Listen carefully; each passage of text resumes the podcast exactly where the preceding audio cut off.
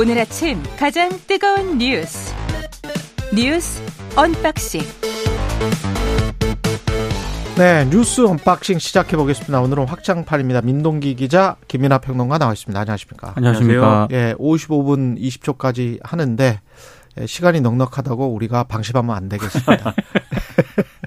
예, 다섯 개, 여섯 개 정도 되나요? 오늘 다섯 개 정도 되나요? 예, 다 끝마쳐 보도록 하겠습니다. 주미대사에는 조현동 1차관이 내정이 됐습니다. 외교부 1차관이 내정이 됐습니다. 일단 윤석열 대통령이 미국의 아그레망을 요청할 계획인데요. 예.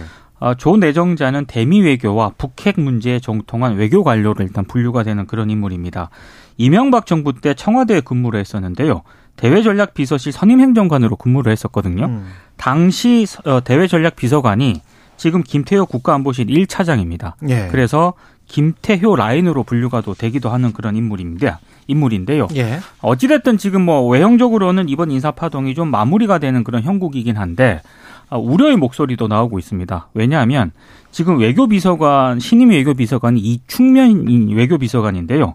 이 이충면 외교비서관도 이명박 정부 때 청와대에서 김태호 차장과 일을 했었거든요. 예. 그러니까 지금 외교비서관도 김태호 라인으로 분류가 되고 있고, 외교비서관도 예 그리고 지금 뭐 어, 신임 외교 외교비서관 그렇습니다. 예. 그러니까 사실상 지금 이, 이 윤석열 정부의 대외 정책이라든가 음. 외교 안보 정책을 김태호 1차장이 꾸려가는 것 아니냐. 이제 이런 지금 우려가 지금 나오고 있습니다. 이게 사실은 이런 사람들이 임명이 되기 이런 인사들이 이분들도 다 능력이 출중한 북미 과장했던 분들이죠. 맞습니다. 짤, 잘린 분들 아니 저기 보직 해임된 분들도 다 아니, 외교부. 또는 사퇴한 분들도 네. 뭐다 외교관 출신들이고 북미 과장 출신들인데 그런데 이 인사가 나오기 전에 어, 출입 기자들 사이에서 김태호 라인이 약진할 것이다 그 이야기가 분명히 있었거든요. 그렇습니다. 그리고 난 다음에 똑같은 인사가 났기 때문에 뭔가 김태호, 김성한, 알력 이 갈등설이 더 신빙성이 있어지는 그런 인사가 나왔습니다. 그러니까 지금 조태용 국가안보실장이 신임 국가안보실장으로 임명이 됐잖아요. 예. 그러니까 김태호 국가안보실 1차장하고 음. 어떻게 관계 설정을 하느냐, 그리고 어떻게 역할 분담을 하느냐에 따라서 조금 달라질 수도 있습니다만 예. 지금 뭐 외교비서관이라든가 주미대사가 다 지금 김태호 라인으로 지금 채워졌기 때문에 신임 조태용 국가안보실장의 어떤 그 역할이 상당히 좀 입지가 축소가 되지 않을까 이런 전망도 있습니다. 그러니까 좀 조태영 신임 실장은 기분이 이상하겠죠. 예. 아무래도 왜냐하면 보통 뭐 이런 뭐 어떤 조직 내에서 어느 쪽하고 어느 쪽이 막 이렇게 어떤 갈등을 벌여서 그게 알력이 되고 그것 때문에 일이 안 됐다라고 하면은 양쪽을 모두 사실은 배제하는 게 맞지 않습니까? 그리고 그렇죠. 그 양쪽을 배제하고 나머지 이렇게 좀 일을 꾸려나갈 수 있는 사람을 위주로 진용을 짜는 게 맞는데 지금 굉장히 명확하거든요. 소위 말하는 김성한 실장을 중심으로 한 사람들은 쭉 밀려나는 것이고 그리고 어 김태호 1차장은 이 모든 논란에 그러니까 김성한 국가안보실 체제의 1차장인 거지 않습니까? 직급이. 그런데 이분은 자리를 지키고 오히려 이분과 뭔가 어, 직연이 있거나 생각이 비슷한 사람들이 또 쭉 이제 들어온다라고 하는 것은 음. 그러니까 실세가 누구냐 이거를 보여주는 것이고 그 실세 위에서 이제 직급상 위에 있어야 되는 조태영 실장이 자기 역할을 잘 할 수 있을 거냐는 상당히 이제 의문이 들 수밖에 없죠. 뒤집어 얘기하면 김태호 1차장이 그동안 그동안 이 이명박 정권 시절에도 이명박 정권 시절에 많은 어떤 외교 이- 이 관련 전문가들이나 뭐 이런 분들보다도 훨씬 더 극단적인 어떤 생각을 가지고 있다라는 평가를 그때도 많이 받았습니다. 특히 예. 특히 일본 문제와 관련돼서 음. 그런데 이런 부분과 관련돼서 이제 이 좀 그래도 뭐 김성한 월전 실장이 완전히 다른 의견이었던 것도 아니고 어떤 속도 조절이냐 아니면 지금 뭐 해버릴 거냐 이 정도 차이였을 거거든요. 조금 더 신중하게 가자는 입장이었다고 언론에 보도가 되고 그렇죠. 있습니다. 그렇죠. 네. 속도 조절론. 근데 그 정도였는데도 이런 방식으로 한쪽을 확 밀어주는 이러한 인사를 한다는 것은 앞으로 우리 정부의 외교 안보 정책이 어디로 갈 것이다라는 게 더더욱 명확해지고 있다 이렇게 봐야 되는 것이죠. 그리고 나서 뭐 성과가 났다. 그래서 김태호가 밀었다고 하는 그 일괄적으로 이렇게 타결해야 된다. 그리고 빨리빨리 일을 처리해야 된다. 이게 성과가 났다. 그래서 김태호의 말이 맞는 것 같다라고 지금 결과가 그런 식으로 가고 있으면 그것도 또 합당한 인사가 될 수도 있겠죠. 네. 근데 일본이 전혀 그렇게 나오지를 않고 있잖아요. 근데 지금 일본 어. 언론들은 계속해서 일본 정부 관계자 말을 빌려가지고 뭐 한일 정상회담 때 이런 얘기를 했느니 뭐 후쿠시마 수산물 얘기를 했느니 뭐 독도 얘기를 했느니 계속 후속 보도가 나오고 있지 않습니까? 그렇죠. 지금 대통령실에서는 오보다라고 강력 부인을 하고 있습니다만 그럼에도 불구하고 일본 언론은 계속 보도를 하고 있는 그런 상황이기 때문에 논란이 더 확산이 될 가능성이 좀 있습니다. 그러니까 일본 언론의 보도를 하는 게 어제도 어제도 말씀드렸는데 근거가 제로일 수는 없는 거예요. 언론 보도라는 게. 그래서 어제도 말씀드렸는데 대통령이 그 한일 의원들 만나는 자리, 일본 의원들 만나는 자리에서 이제 한 얘기는 후쿠시마 오염수 배출 문제와 관련돼서 이제 이 IAEA 등이 검증을 할 때 한국 전문가가 들어가서 검증을 같이 한다고 하면 그러면 우리도 그 결과에 대해서는 신뢰할 수 있는 그런 방식도 가능하지 않겠느냐 이제 이렇게 얘기했다는 건데 그게 이렇게 들으면은 어 그러면 그런 방식을 취해 주면은 이 후쿠시마 오염수 배출도 가능한 것이고 나아가서는 후쿠시마산 수산물 수입도 가능한 거구나 이렇게 들을 수도 있는 것이고 그렇죠. 또 이렇게 보면은 아 뭔가 일본이 요구를 하는데 완곡하게 뭐 거부를 했나 보다 이렇게 들을 수도 있는 것이고 이게 해석의 여지가 있는 말들이거든요. 그렇죠. 그러니까 일본은 자기들이 유리한 방식으로 지금 그것을 보도하고 있는 것인데 그러면 사실 우리가 이런 보도가 막 나오고 뭐 이런 과정에서 대통령실이 명확하게 아 그런 얘기 아니었다 이런 뜻이었다라고 명확히 해주는 게 중요합니다. 그런데 그렇죠. 지금 대통령실이 또 후쿠시마 이 수산물 수입 문제에 대해서 어제 밝힌 바는 절대로 들어올 일이 없다 이제 이렇게 얘기한 거잖아요. 근데 네. 절대로 들어올 일이 없다라는 건 앞으로의 일인 것이고 대통령이 그, 거기서 어떤 무슨 취, 말을 했냐? 그렇죠. 그게 지금. 어떤 취지로 얘기를 한 것이냐? 그렇죠. 이거는 또 이 정확한 해명을 안 하니까 음. 그러니까 논란이 커지고 있는 거거든요. 그러니까 야당은 그러면은 국정조사를 해봐야 되겠다. 그렇죠. 무슨 그렇죠. 말을 했는지. 음. 그리고 여당은 그게 외교적인 일인데 국정조사를 할 일이 아니다. 이렇게 지금 서로 또 국회에서 싸우는 거리를 대통령실이 대통령이 던져준 거죠. 그러니까 명확하게 네. 그때 이런 발언 취지로 이런 발언을 했었다라고 해명을 하면은 그나마 이 논란이 좀 그렇죠. 최소화되는데 정확하게 해명을 안 하니까 네. 네, 논란이 또 확산이 되는 거죠. 분명히 거절의 의미였다.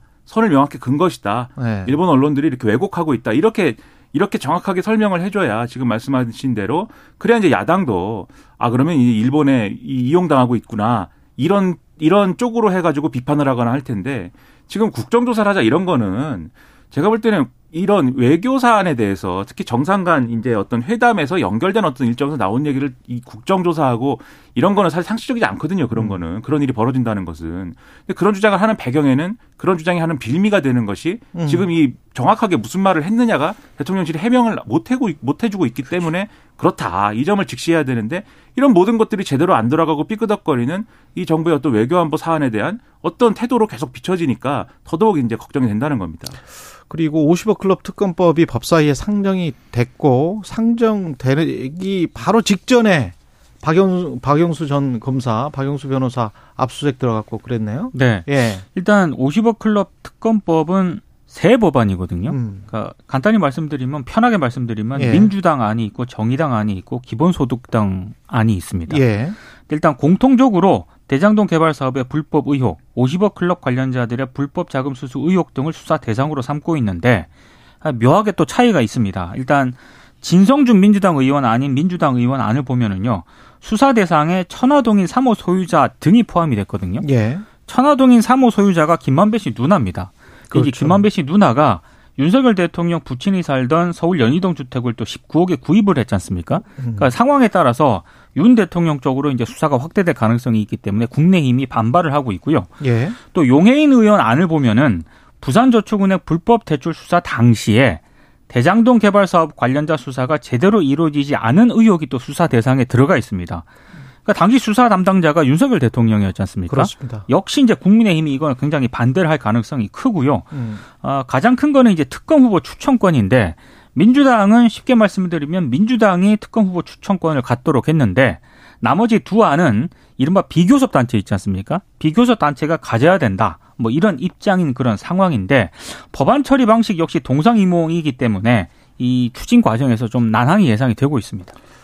그러니까는 이제 뭐 특검 법안이야 이제 수사 범위와 지금 추천 방식 두 틀을 놓고 협의를 해가면 되는 것이고 국민의힘의 동의 여부는 사실 수사 범위에 대해서는 제가 볼 때는 뭐 늘 말씀드립니다만 그렇게 큰 이견을 가지고 싸울 문제가 아니에요.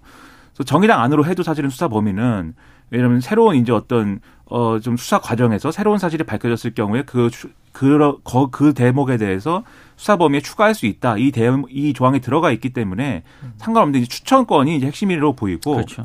그리고 지금 당장 봐도 이제 검찰이 박영수 전 특검을 강제 수사를 하는 걸 보면 특검을 하기 시작하면 당연히 이 부분도 봐야 되는 것이고 특검을 하기 전에 지금 압수수색을 한 거는 특검을 막으려고 하는 거 아닐까요? 그게, 검사들이 그게 이제 그렇죠. 그 다음 얘기인데, 그러니까 음. 특검에 대한 얘기를 하니까 지금 말씀드리는 건데, 이 부분을 봐도 어쨌든 특검이 만약에 받아들여지면은 이 부분까지 수사를 안 할 수 없는 조건이 이미 형성돼 있기 때문에 수사 범위와 관련돼서는 그렇게 뭐 길게 논란을 벌일 이유는 없다고 봅니다. 다만 그러면 특검을 받을 수 있는 다른 조건이 성립이 되느냐인데 그게 지금 말씀하신 대로 검찰이 이제 막 나서는 거예요. 막 그래서 우리 이렇게 잘할 수 있다. 50억 클럽 지금 특검한다고 하지만 지금 우리가 이렇게 열심히 이제 이 50억 클럽에 대해서 수사를 시작했기 때문에 이제야 그렇죠.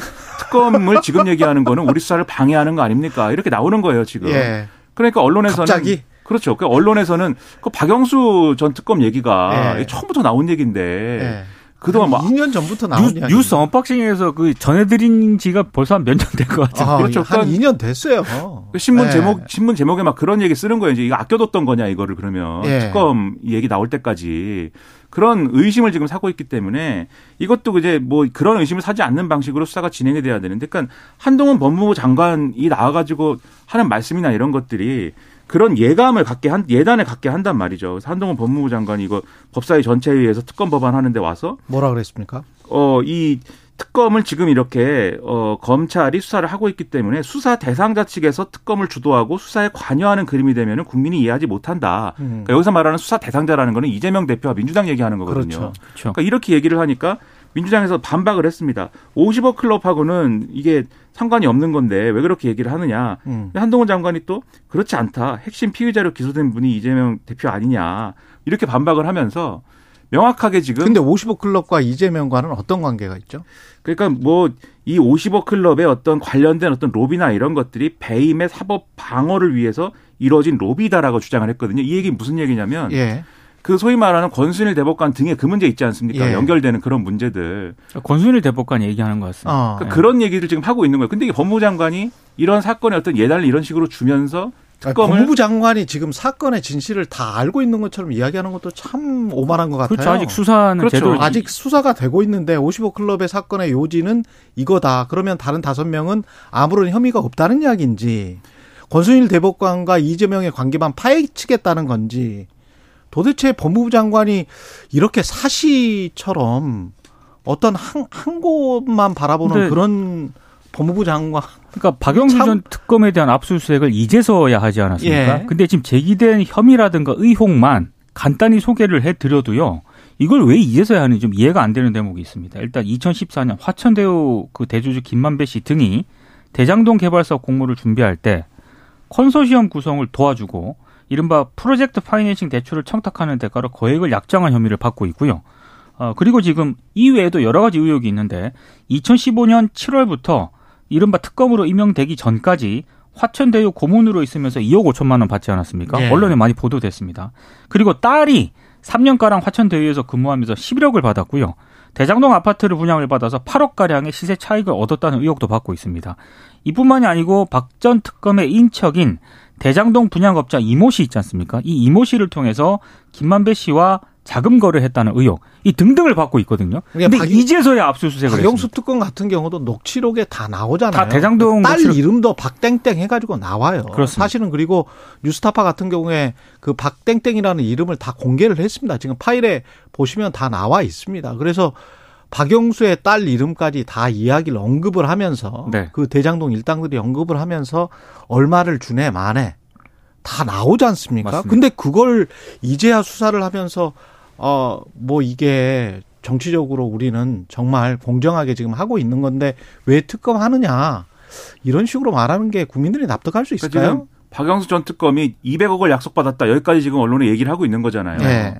그런데 이 압수수색을 하고 나서 이 하는 과정에 법무부 장관이 특검은 안 된다라는 얘기를 굉장히 정치적인 프레임으로 했다는 거는 오히려 보는 사람 입장에서는 아 그럼 이 압수수색 지금 나서는 게 지금 말씀하신 대로 대단히 늦었는데 음, 이 압수수색 지금 나서는 게 오히려 어떤 정치적인 거 아니냐 그냥 이렇게 보게 되는 거거든요. 그렇죠. 그래서 법무부 장관이 말 조심해야 된다. 이게 오히려 정치적인 것과 거리를 두는 발언을 해야 되는 그러한 입장인데 오히려 정치적인 이 의제로 이걸 막 끌고 간다. 그러면 안 된다는 겁니다. 한동훈 장관도 본인들 본인이 뱉은 말 때문에 계속 지금 발목을 잡게 되는 상황이 앞으로 더 올 것 같습니다. 지금도 음. 이미 오고 있는데 예, 날씨와 교통 정보 듣고 나서 다시 unboxing 이야기 하겠습니다.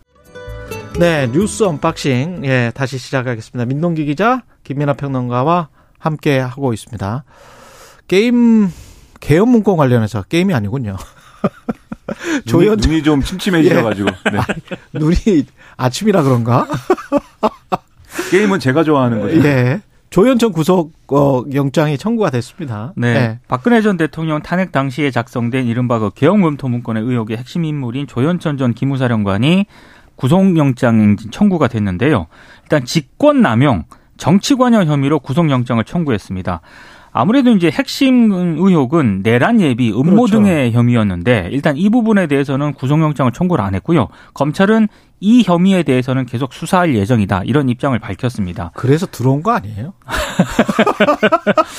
이거 이거 빼겠다라고 사실 뭐 어떤 약속이 있었던 거 아닌가 그런 생각까지. 뭐 그건 나중에 이제 검찰 예. 수사를 지켜봐야 될 것 같긴 한데요. 예. 어찌됐든 구속영장을 청구한 가장 큰 이유는 아무래도 이제 이 2018년에 군검 합동수사단의 출석 요구에 불응하면서 장기간 도피를 하지 않았습니까?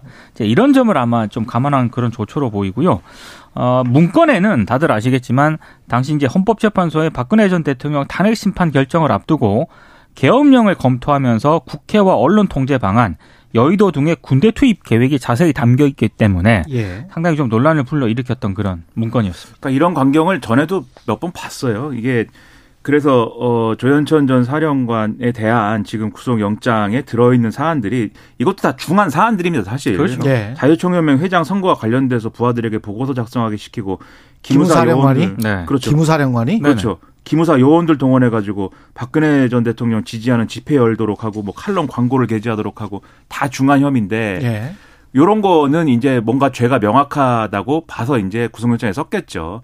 근데 요걸 그러면 수사하고 그냥 끝나는 거냐? 그렇지 않을 겁니다. 아무래도 국민 여론이 굉장히 집중된 사안이고 그렇게 하고 끝내면은 다들 또 아 봐주기냐 이렇게 할 거잖아요. 내라는 뭐라는 더 큰 게 있는데 요거 수사하고 그냥 때우는 거냐. 그렇기 때문에 요걸로 구속을 하고 신병 확보를 한 다음에 그 다음에 지금 이 기소 중지되어 있는 요 사안 내라는 뭐 이 사안에 대해서 윗선 수사나 이런 것들을 막 하는 어떤 액션들을 막 하겠죠. 그런데 그게 아마도 잘 되지 않을 것이지 않을까 이런 생각이 듭니다. 그게 잘 안 돼서 결론적으로는 이렇게 열심히 했으나 열심히 노력을 했으나 앞서 말씀드린 혐의가 좀 확실한 것은 기소를 하는데 나머지는 이제 기소가 안 되거나 또는 기소를 했지만 재판에서 명확하게 증명되지 않거나 그러한 과정으로 지금 가고 있는 게 아닐까라는 의심이 있어요.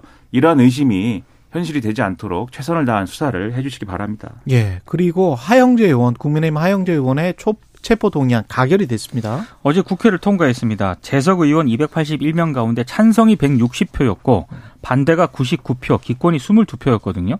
반대가 99. 네. 예. 하영재 의원은 지난 2월 지방선거를 앞두고 공천을 도와주는 대가로 경남 도의원 예비 후보자들로부터 7천만 원을 받은 혐의 등을 받고 있는데요.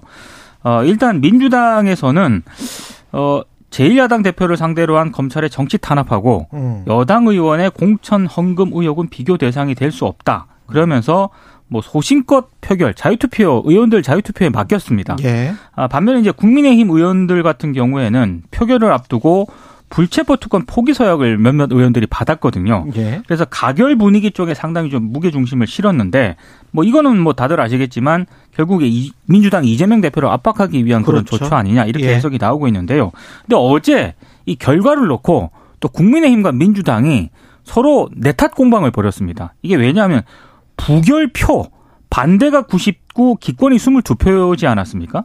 근데 지금 국민의힘 주장은 민주당에서 부결표가 좀 있지 않을까 추정이 된다. 이렇게 음. 이제 지적을 했고 민주당에서는 아니 국민의힘 의원이 지금 몇 명인데 이게 지금 왜 찬성표가 160표고 반대가 99표냐. 결국에는 국민의힘 의원들이 이중 플레이 한 것 아니냐. 음. 이렇게 또 지적을 하고 있습니다.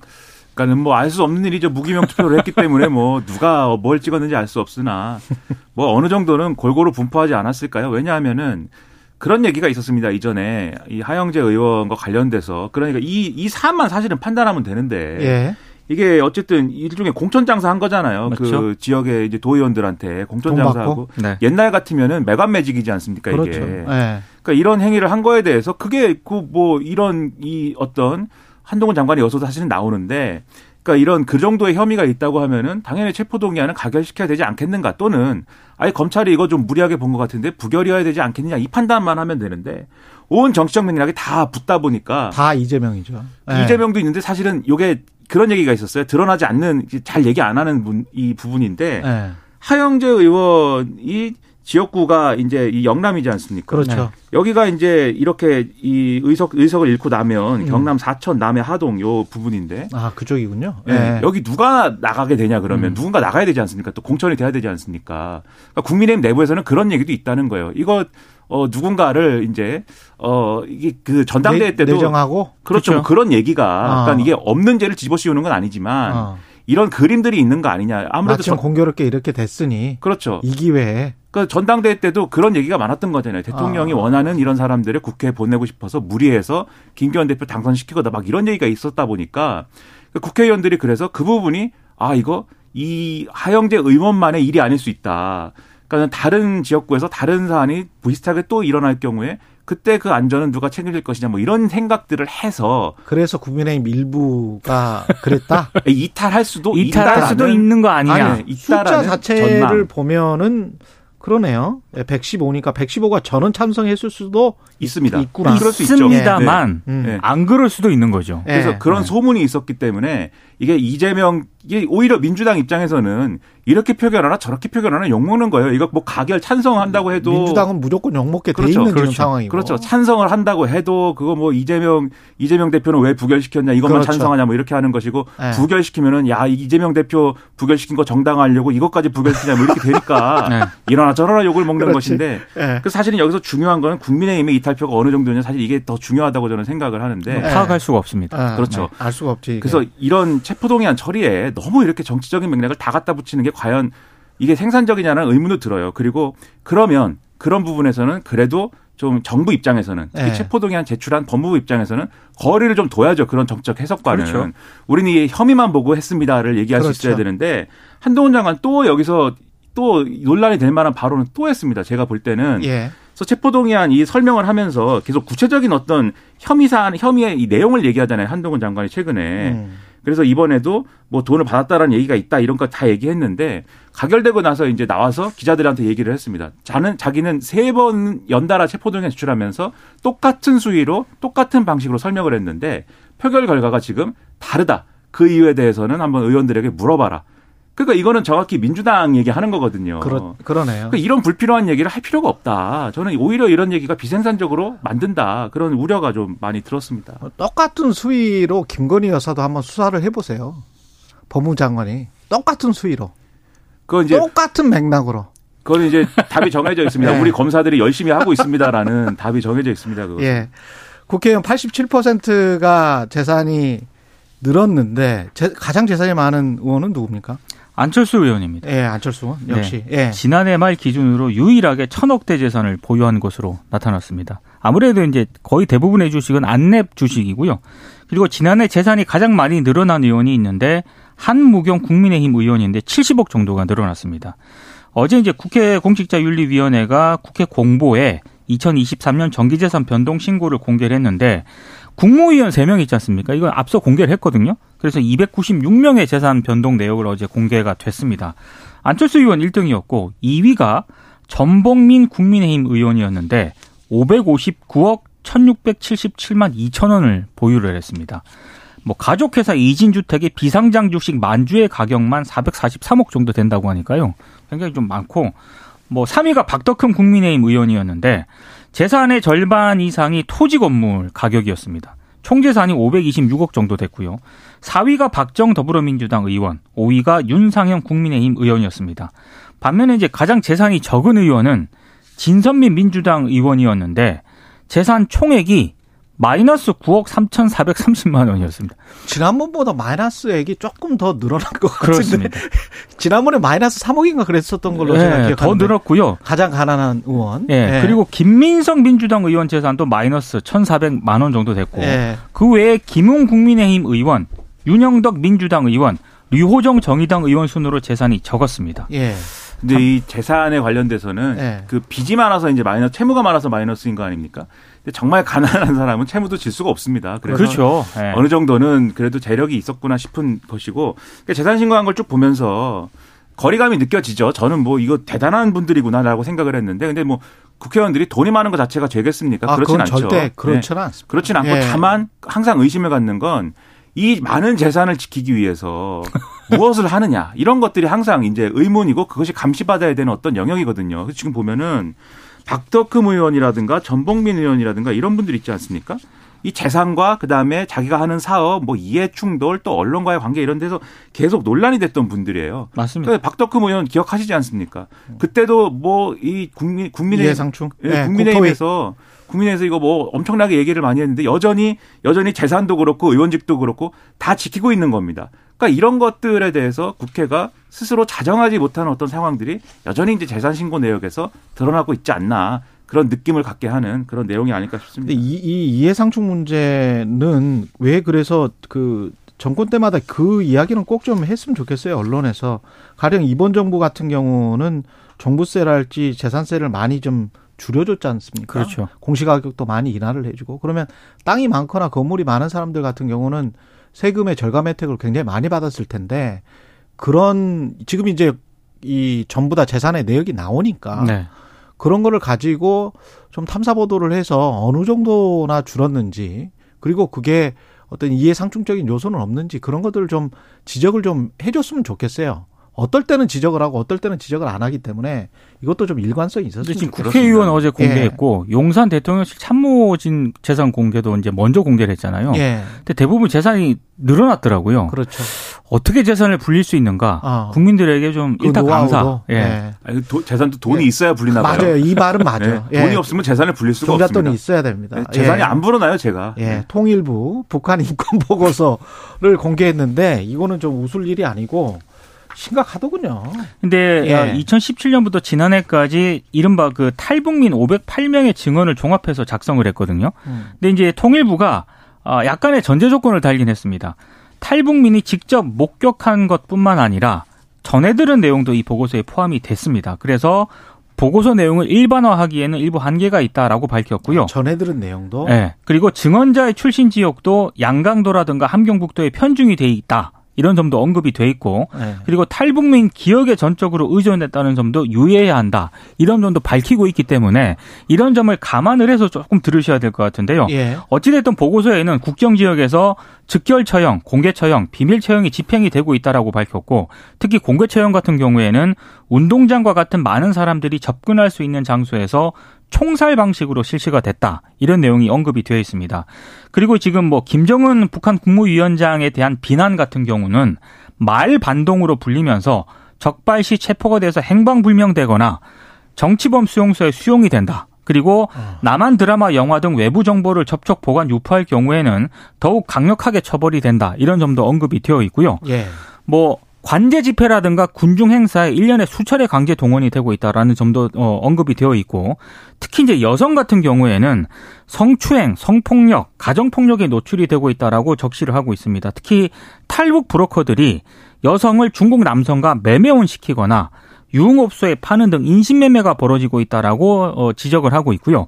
미성년자도 탈북 과정에서 인신매매를 경험을 하고 있다. 이런 점도 언급이 되어 있습니다. 그러니까 이런 것들이 충분히 사실이라고 우리가 생각할 수밖에 없는 수준이죠, 사실. 아니 그동안 지금 뭐 상황은 그런 것 그렇죠. 같아요. 네. 예. 인권이라는 것은 지켜지지 않는 지금 어떤 국가인 겁니다, 북한은. 그리고 예. 그 국가가 바로 이제 우리 바로 머리 위에 있기 때문에 그 점에 있어서 우리가 책임감을 상당히 느끼지 않을 수 없지만 근데 또 이런 보고서를 이번 정부 처음 사실 공개한 거거든요. 음. 그 이전에 비공개로 작성했는데 공개를 안 한 이유도 나름대로 있습니다. 그거는 그렇죠. 북한의 굴종을 해서가 아니라 그분들의 북한에 고통받고 있는 이런 사람들의 어떤 인권 상황을 개선시키기 음. 위해서라도 북한의 변화가 필요하기 때문이고 그 변화를 이끌어내기 위해서는 어떤 종류의 외교적 노력이나 이런 것들이 같이 있어야 되기 때문이란 말이죠. 예. 그래서 이번에 공개한 게 남북 관계의 어떤 뭐 이 갈등 요소가 아니라 그러한 인권의 개선으로 이어질 수 있도록 하는 그런 계획까지 고안해서 네. 지금 이 정권이 뭐 노력을 해줘야 되겠다 그런 예. 생각이 좀 들게 됩니다. 그리고 트럼프 전 대통령이 미국 역사상 처음으로 기소가 됐다는 소식 전해드립니다.